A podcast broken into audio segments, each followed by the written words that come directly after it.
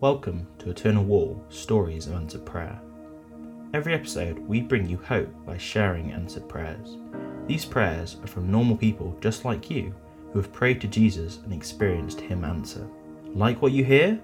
You'll be able to find thousands and thousands of similar stories when you visit the landmark in 2022, because every brick on Eternal Wall will link to a specific answered prayer. Here's your hope story for today. In 1981, my husband and I discovered that we both carry the recessive genetic defect that causes spinal muscular atrophy, a condition that can have a spectrum of prognoses, from being fatal in the first year of life to causing permanent severe muscular weakness and consequent physical disability.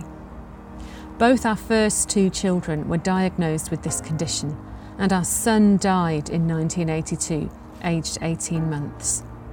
Our eldest daughter is, thank God, still alive and thriving. This in itself is an answer to many people's prayers over the years. In 1986, I welcomed Jesus into my life, and after much thought and prayer, we decided in 1987 to trust God and try for another baby.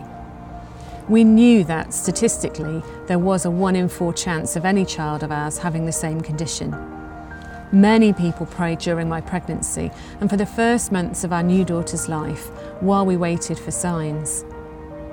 God answered our prayers not only by allowing her to learn to walk and run and dance, but by giving her a wonderfully loving spirit and character. She followed her elder sister in committing herself to follow Jesus and is now an emergency doctor, blessing many others with her love and skill, both professionally and personally. Thanks be to God. Find out more about this incredible project by searching Eternal Wall UK on social media. We'd love you to be part of our hope movement too.